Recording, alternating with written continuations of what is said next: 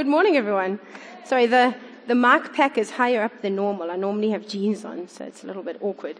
Um, good morning. Welcome to City Hill. Welcome to those that are going to catch up on the message later on in the week online. Um, we are busy with a series at the moment entitled Purpose, and so this is week four of that series. And if you are just joining us, um, we've been working through these booklets. And so today you'll see page 10 is where there's space for notes, and then page 11 and 12 is for the small group meetings later on in the week. But if you haven't got a book yet, I'm sure you can go and chat to Sue at the info desk at the back and grab one.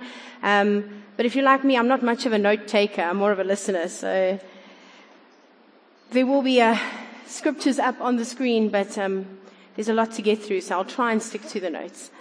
Uh, so basically, throughout this series, we are looking at what the purpose is that God has for His church.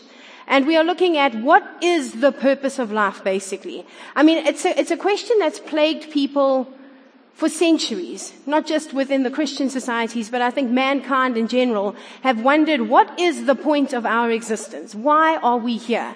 And throughout societies and throughout history, you will read the story of people trying to get that answer. Um, and today, because we're such a clever society, I've got good news for you. I Googled the answer, and the answer is, there is no point.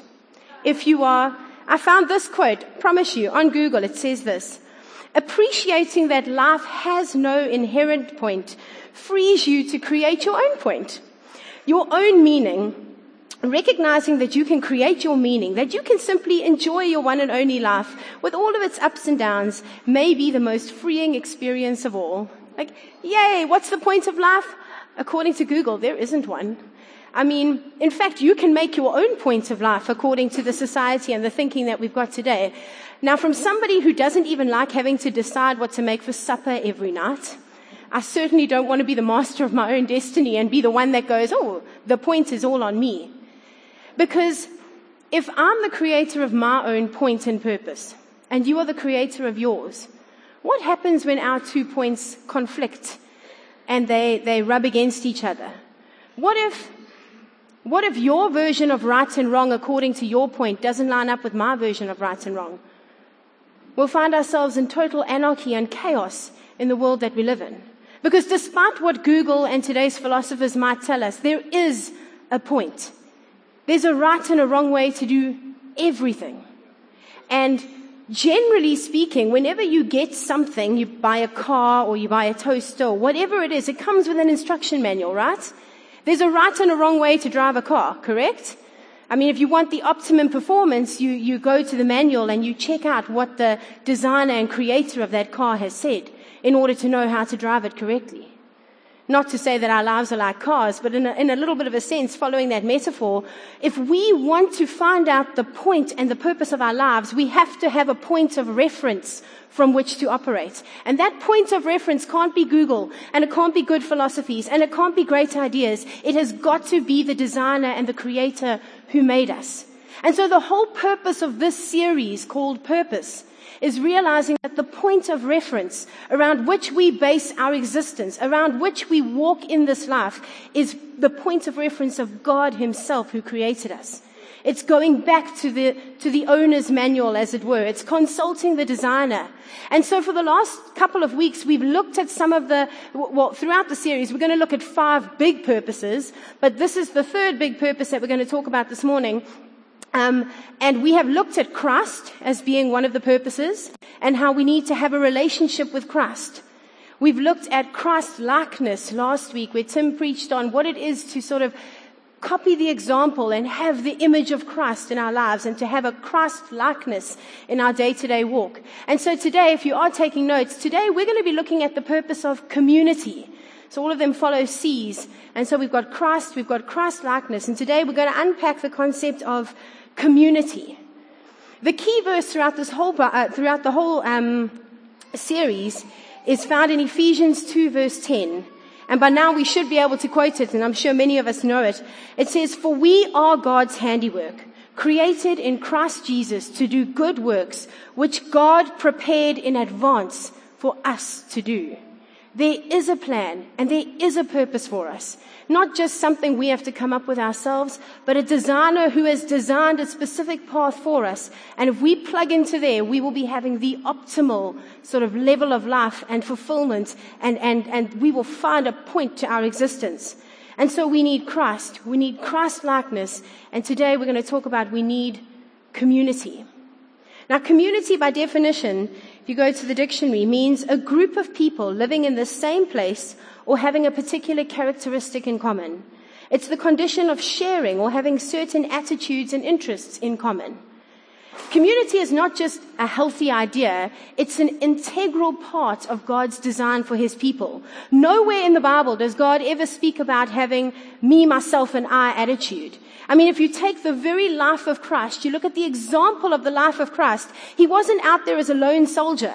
Everything Jesus did, He did within an, a sort of a network of people because God loves people. He loves us. And if God loves people, we are called to love people. In fact, Jesus gave two greatest commandments. He said, love the Lord your God with all your heart, mind, and soul, and love your neighbor as you love yourself. We are designed for community. Community, communing with others, is part of God's plan and purpose for us. If you truly want to get to know God, I would argue that you need to get to know His people. C.S. Lewis put it like this he argues that it takes a community of people to get to know an individual person. Reflecting on his own friendships, he observed that some aspects of one of his friend's personality were brought out only through interaction with a second friend. I mean, think about people you know. You know them in one way, but when you see them interacting with other people, you might get to know something about them that you don't see yourself. That means that if he lost the second friend, he lost the part of his first friend that was otherwise invisible. And this is what he said. By myself, I am not large enough to call the whole man into activity. I want other lights than my own to show all his facets. If it takes a community to know an ordinary human being, how much more necessary would it be to get to know Jesus alongside others? By praying with friends, you will be able to hear and see facets of Jesus that you have not yet perceived. God is a God of community. He's a God of people. He's a God of networking. God loves people and He knows that we as people need people because He's designed us that way. Just think about COVID-19 and the 2020 shutdown that we had. One of the biggest things, if you speak to anyone, one of the biggest sort of um, obstacles of that time, one of the biggest things we remember is how cut off we were from everyone else. And yes, I get it. I know some of us are more introverted. We don't necessarily want the big crowds, but nobody was ever designed to live in isolation by themselves, me, myself, and I plowing my way through. Everybody needs others to network and to commune. In fact, the word uh, com- community comes from, um, you, will hear it in the word municipality. It means performing services together. That's what community in its Latin sense actually means. Performing services and performing them together. In Matthew 18 verse 20, Jesus said, For where two or three gather in my name, there I am with them. And as Tim was saying in the prayer meeting this morning, that doesn't mean that in order to experience Jesus, you can't experience him on your own. But there is a power when the community of God come together. There's a power when people stand together and agree on something. There are different facets of Jesus. The multi-layered glory of our God becomes evident when we worship with others around us. And so we are this morning just going to unpack three quick points and I know it's Social Sunday, so I know we're going to have good smells wafting through here shortly, so I promise I'll try to be reasonably short. But we're going to look at what is the community of God. We're going to look at what does God say about his community, and we're going to talk about what are the implications and applications for that community in our day and age and for our own lives. So first of all, what is the community of God? Like I said earlier, the, the, definition of community means a group of people with like-mindedness. So you can get different communities across the planet. But when God speaks about community, He is speaking about His church, the church of God. And nowadays, the word church has become synonymous with a building. We speak about I go to church or I was at church or I'm coming home from church. And when we think about church, we tend to think about church in terms of the four walls and the venue in which we gather. Whatever that venue may be, the field, the tent, the whatever building, the school hall. We tend to think, okay, church is a place. But in the original translations, in the Greek translations, whenever Jesus spoke about his church, he spoke, he, the, the word was not church, it was the word ecclesia. And ecclesia translated doesn't mean the building. It means the called out ones. It means the chosen ones. You see, church is not a building. It's not a place. It's the people of God. The walls could crumble around us, and let's hope they don't, but they could. And that wouldn't take away from the church of God still being in this place. You and I are part of the church of God. We have been called out from the world and into the community of God's chosen people. God's church has always been part of his plan. We're going to do a lot of referencing with the book of Ephesians and Corinthians this morning. But um, so the, the main verse is Ephesians 2 verse 10. But if you go exactly a, chap- a chapter on, Ephesians 3 verse 10. So if you want to write that down, Ephesians 3 verse 10 tells us that God has always had a plan and that plan has always involved his church. You will notice he ne- nowhere in scripture does he really elevate one person. It's always, there might be a leader among them, but it's always people moving forward together. Ephesians 3 verse 10 says this, His intent was that now, through the church, the manifold wisdom of God should be made known to the rulers and authorities in the heavenly realms. It is through the church, through the community of God, through His people that God will reveal Himself and His plan to the world. Steve Wimble in his um, uh, preach on this particular topic put it like this, and I'm going to quote him. He said, this is very different to Western modern ideology, which is all about me, myself, and I. When we come to finding our purpose under God, our own individual purpose is only a very small part of it. But when we come together as a church, the multi-layered splendor of who God is shines out into the world. It's not just each of us in our own corners finding our own purposes in isolation. The story of the church has always been the story of the people of God. And yes, it's important for each of us to know our giftings and to know our, our role and to know, you know, where does God expect us to fit in? But it's not just about me, myself, and I. It's about us collectively as the people of God bringing forth His wisdom into the world. He operates through us into the world. So what does God say about his community? We're going to look at three very quick metaphors that are used with the community of God that he speaks about when he speaks about his church. And there's three very powerful images. But I'd like to say this before I begin because this is what occurred to me. Sorry, they have warned me, be careful, the projector's behind you. So just now, everything goes flying, I'm sorry. Um, they have, uh, uh, uh, when I was trying to fathom this out in my own mind, please forgive my very poor metaphor here. But we're going to read about three stories and three images that Jesus and, and scripture uses to explain what the church is. And they are images that we can relate to as people. But some of us within our images or within those stories will have very different experiences.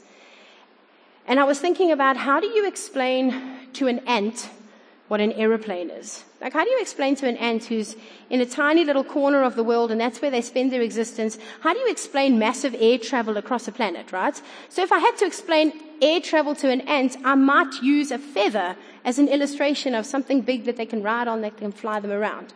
Okay? But does a feather really compare to an aeroplane? Do you hear what I'm saying? So the images here are, are, metaphors, and some of us might look at it. For example, the first one is a metaphor on marriage. And some of us might go, well, we've got less than perfect marriages. Like, that's how God describes the church, no thank you. You've got to realize that these images that God creates, eh, when He speaks of them, are in the perfect sense, in the way that they were created to be, not just the feather, but the whole aeroplane. And sometimes we get so put off the church and we get so put off community because of the blemishes and the things going on that we actually miss the bigger picture. And so I'd encourage you this morning, open your hearts as we read these, these illustrations Open your minds. Allow the Holy Spirit to speak to you, to put aside your own experiences with them and to go, okay, that's, that's the image God put forward because in His perfectness, that's how it would be. So the first image, and I've hinted at it already, is that Jesus repeatedly calls the church the bride of Christ. We read it in Ephesians 5, we read it in 2 Corinthians, we read it again in Revelation. Over and over and over again, the Bible and Jesus and scripture refer to his church as his bride. In fact, in Ephesians 5, he says this, this is verse 25 to 27. Husbands, love your wives, just as Christ loved the church and gave himself up for her to make her holy, cleansing her by the washing with water through the word and to present her to himself as a radiant church without stain or wrinkle or any other blemish, but holy and blameless in this same way. And then goes down to verse 32. It says, this is a profound mystery, but I am talking about Christ and the church. As his church, as his community, we are the bride of Christ. He loves us as a bridegroom would love the one that he is betrothed to. He loves us and hopes for us in the same way that us as couples should love each other, but we often fall short. The story of God, if you read it through the Bible, is ultimately a love story. It begins with Adam and Eve. It ends with a wedding in Revelation. And throughout the pages up until that wedding, it's the story of how God is reconciling us his people to himself. Just think about the preparations for a wedding. Those that have been married or those that are hoping to one day. There's, there's big stuff that happens. It doesn't just, you don't just snap your fingers and suddenly it's all there. There's big things and big preparations that go into a wedding. And that is where us as a church find ourselves right now. The bridegroom has made a covenant with us. He's paid the bride price. He has. His blood has been the price for us, his bride. But the wedding is still coming. We're still in the preparation stages. And Jesus doesn't look at us as the church. Sorry, is this echoing? I'm hearing a lot of S's behind me. Um, he doesn't look at us as the church as, oh, we're falling short. He sees us how we're going to be on our wedding day. We are still in the preparation stages. We are still blemished we are still wrinkled. There are still perhaps some weight we want to lose and some spray tan we want to put on and I don't know, it's a few things we want to, I don't know, I don't I think guys have it easier. They're just tuxedo, hey. No, they get the haircut. You follow what I'm saying? There's a preparation in progress. And if we despise that image because we go, well, the church is flawed. There's people in the church that I don't get on with. There's other people, you have no idea like the people that I'm sitting in the congregation with and how they've offended me. If that is our image and our view of the church, we're missing the bigger picture. Because as, G- as Jesus, as Jesus said last week, through Tim, as, as Tim said last week, now I've thrown myself off. What did you say last week, Tim?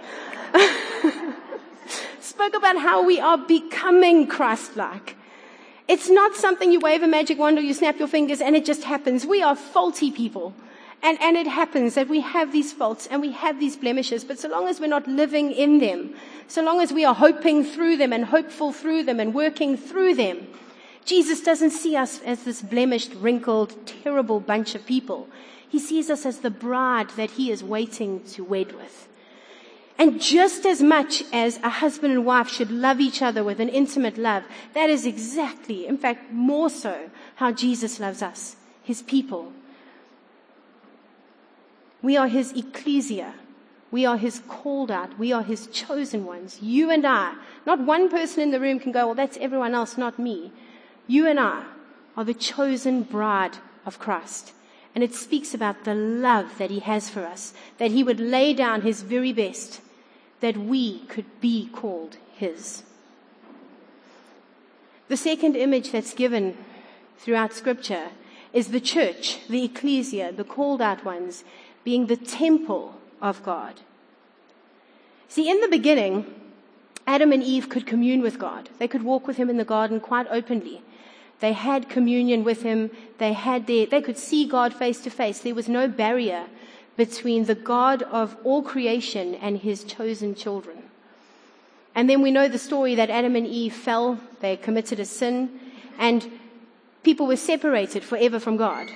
And then in the story of God, we read about how the Israelites are instructed to build a temple. And they build this really ornate temple to God. And God comes and lives in the temple, but in a special place. And we spoke about this before. And um, we, I know we, we touched on it quite in depth last year as well. But he's got a special place within the temple called the Holy of Holies. And the Holy of Holies is separated from everywhere else because there is this veil that separates the presence of God from the people. And we, we unpacked it and there were pictures last year and we spoke about how there's different sort of areas within the temple for different levels of sort of goodness and people that qualify to come into the presence of God. But only once a year could one person, the high priest, enter into the Holy of Holies. Once a year. And then we read that when Jesus died on the cross, it tells us that as he died, the veil in the temple was torn. And once again, there was no, there was nothing separating, no obstacle separating God's presence from his people. In fact, in Ephesians 2, you might go, well, where's the temple right now? Here it is. Because in Ephesians 2, it says this. It says 2 verse 19 to 22, if you're writing these down. Consequently, you are no longer foreigners and strangers, but fellow citizens with God's people and also members of his household, built on the foundation of the apostles and the prophets, with Christ Jesus himself as the chief cornerstone. In him, the whole building is joined together and rises to become a holy temple to the Lord. You and I are the bricks in the temple of the living God. God dwells in us and among us no more separated by either a sin or a veil. God himself calls us his people and he calls us his home here on earth. It's sort of like, yeah, okay, cool. God lives in my heart. We teach it in Sunday school. Yeah, Jesus lives in my heart. No, God himself lives inside us and among us. We are the living temple of God. 1 Corinthians 3 verse 16 to 17 says, don't you know that you yourselves are God's temple and that God's spirit dwells in your midst? If anyone destroys God's temple, God will destroy that person. You just throw that in there. Okay.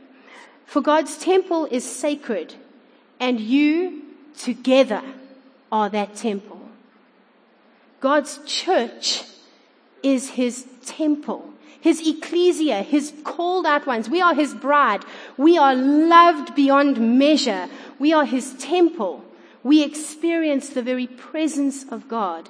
And particularly when we are in community like this, when we come together and we worship him and we, we, we read and we pray and we, we live lives together the temple of God becomes that much more relevant and, and, and reveals itself to the rest of the world. Every one of us is like a living brick. You take a brick and you put it here, it's got, mm, like, what's the point? You know, yay, a brick. But those bricks become the foundation for so many masterpieces. And you and I are part of God's ultimate masterpiece. We are His temple. Again, there's no me, myself, and I. That's not being a temple. Steve says that's just being a brick. But part of the living temple of God means recognizing that you and I are part of the community of God. The third image that God uses is that the church is the body of Christ.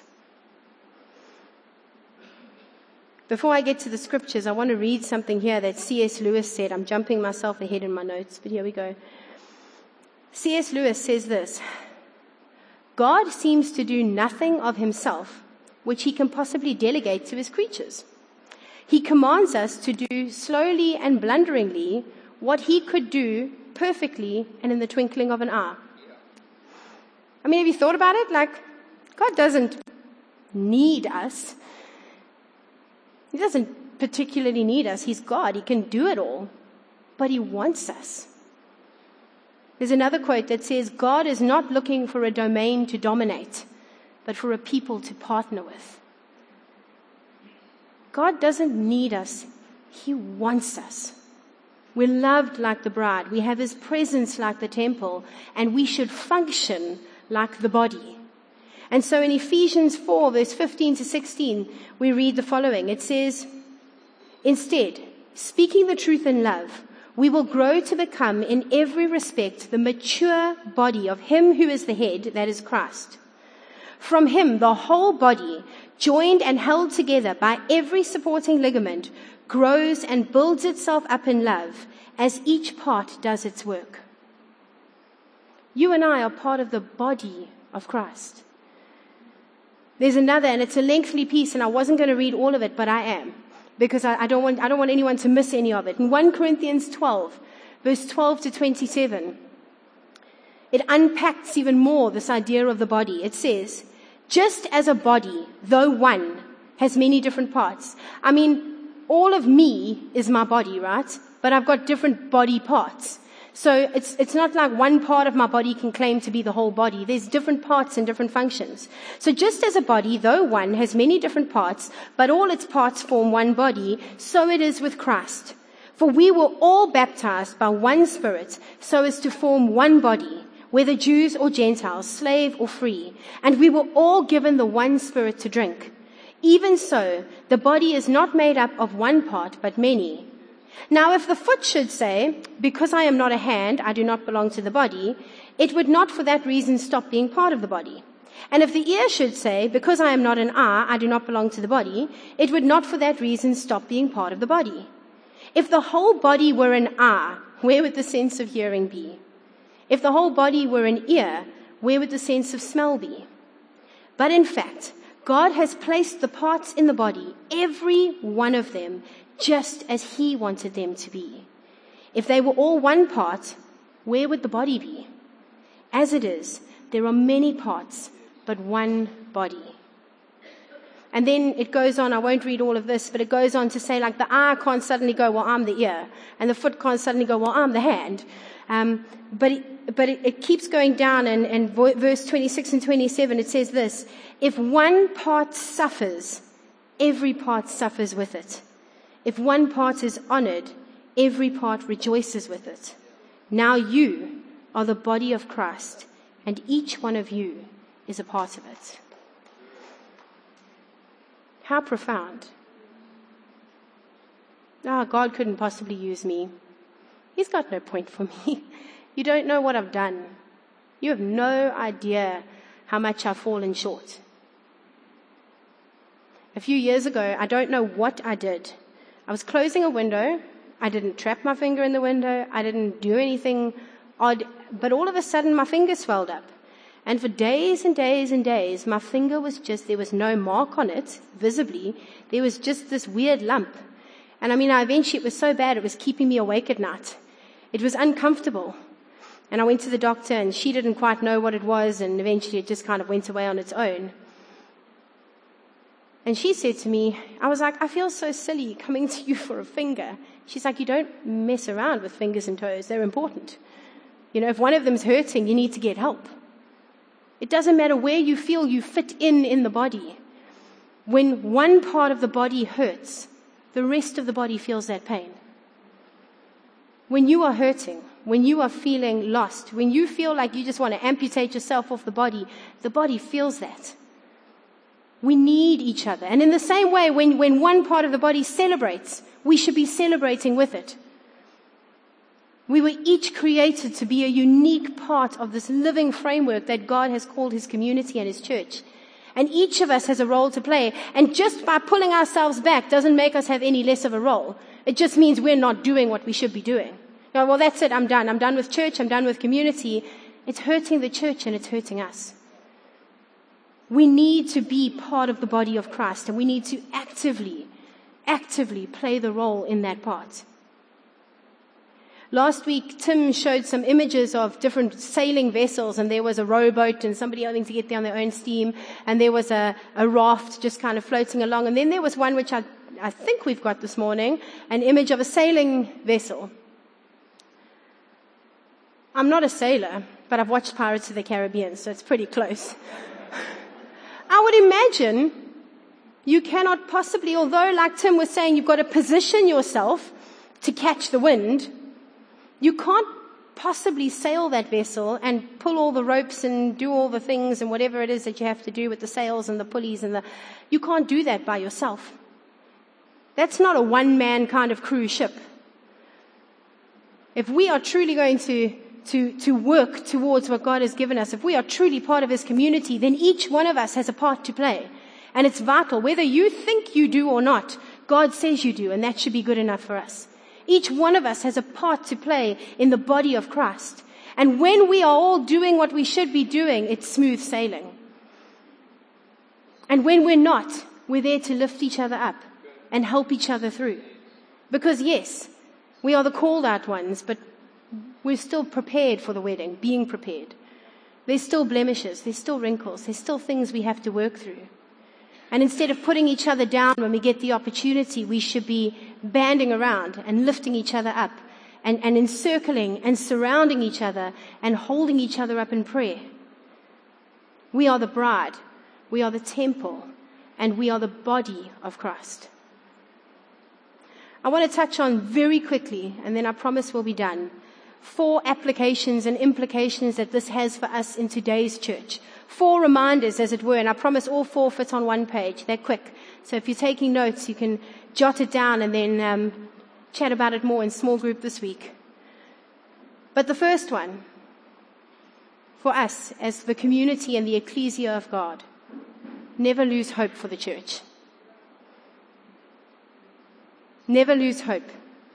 Never give up. Many people are bleak. Many people feel that they've lost their hope in this church community for whatever reason. And I'm not saying some of those hurts aren't really real. And I don't want to invalidate anything you might be feeling. Because yes, sometimes we get upset because someone said something in a snappy way to me or they, they ignored me or whatever it is. But other times we get hurt because someone really did hurt us. And there's a really valid reason for our hurt. We need to, we need to follow what scripture says in terms of addressing that and not pull back and amputate ourselves from the body or remove our brick from the wall, you know, or pre- refuse to prepare for the wedding. Never lose hope for the church. Yes, we're made up of faulty people. We're made up of people that, you know, sometimes we're blundering along slowly.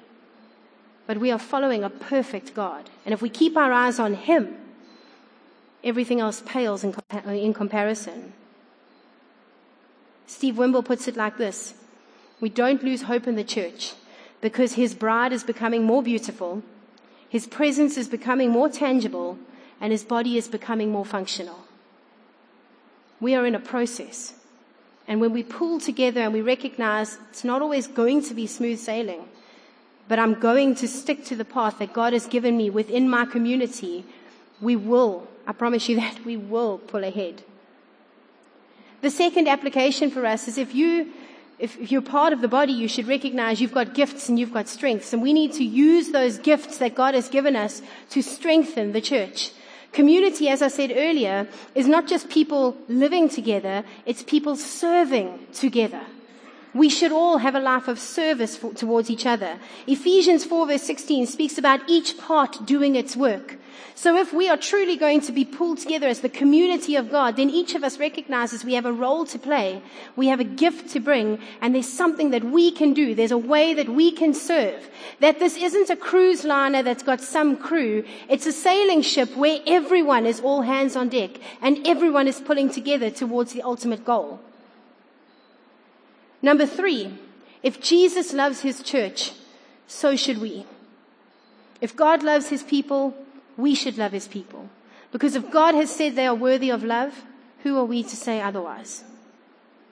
In Hebrews 10 verse 24, it speaks about encouraging each other and living lives together. We get together to worship. We get together on Sundays. We get together to pray. And it's not just necessarily large communities, but within the smaller group communities in our church as well. Connecting with each other wherever we can.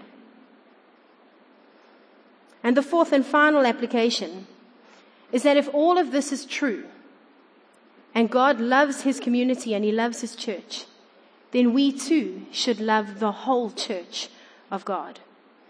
When one part is hurting, we should feel that hurt and pray into that area. And I'm not just talking about the church of City Hill or the churches of Amanzimtoti. I'm talking about the churches of the world we should be praying for and into the situations of our brothers and sisters and our fellow community across the planet.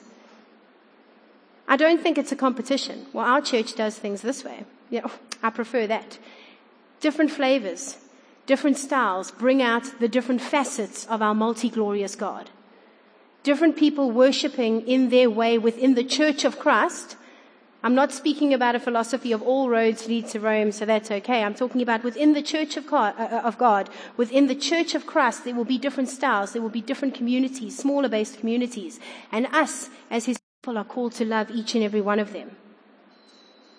So just for those who are taking notes, their applications again, never losing hope in the church, using our gifts to strengthen the church, loving the church and loving the whole church of God. I want to finish with that same um, quote from Steve Wimble.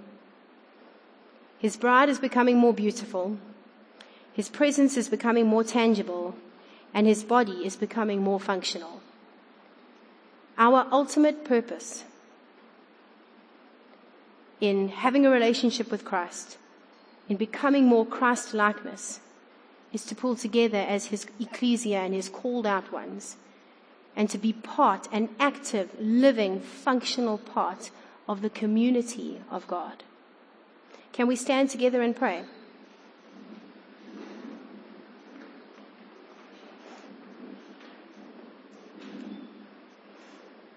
Heavenly Father, we are we are a blemished people, Lord. We are a people who at times rub against each other, who rub each other the wrong way, who hurt, Lord. But Father, may that never take away from the calling upon your people. Lord, will you teach us throughout this series and, and beyond that we keep our eyes fixed firmly on you. Lord, that we strengthen our relationship with you. We strengthen the example that you've set for us in our own lives, Lord, and that we lift others up as we go. Lord Jesus, may this never be a competition of one above the other, Father, but rather us mimicking you where you served and you lifted others up along with you. Father God, we pray for your church, not just in this building, Lord, but across your planet. Lord, we pray for every, every part of the body of Christ and those that might be hurting now, those that might find themselves persecuted, Lord. We can but pray for your peace your comfort, your strength there, Lord. And Father God, for those of us in this room now, for the families represented, for the people, Lord, that within our own small community, our own small body might be hurting, Lord. We pray for a renewal. We pray for a comfort. We pray for a healing. Father God, that as your word reveals itself to us, we may become the bride that you have called us to be. In Jesus' name we pray. Amen.